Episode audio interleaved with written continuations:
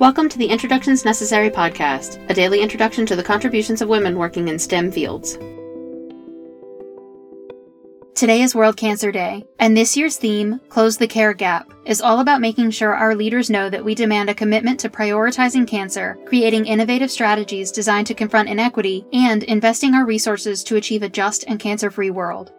Morehouse School of Medicine Assistant Professor Dr. Hadiyah-Nicole Green is one of those individuals doing amazing work in the battle with cancer using new technologies to change how we view treatment options.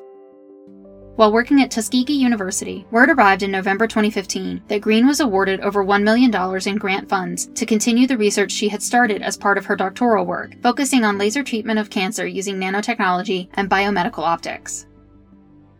When her aunt, who had raised her, was diagnosed with cancer and refused treatment, Green began to think about how modern medicine treats cancer and if there was a better way that would limit the severe side effects of traditional methods of cancer eradication. While not the first to propose using lasers and nanoparticles in this manner, her work has led to the development of patent pending protocols that are showing promise in living animals. With the newly awarded grant, Green sees a potential to take these protocols to clinical trials.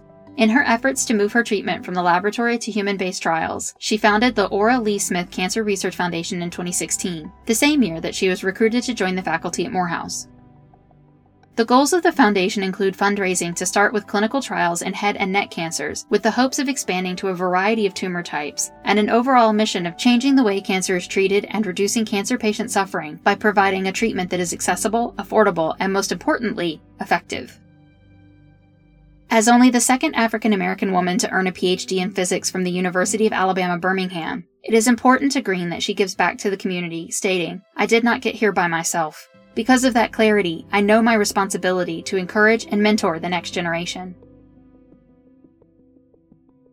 Introductions Necessary is a production of 9 Hour Films. Our music was composed by Kristen Baum.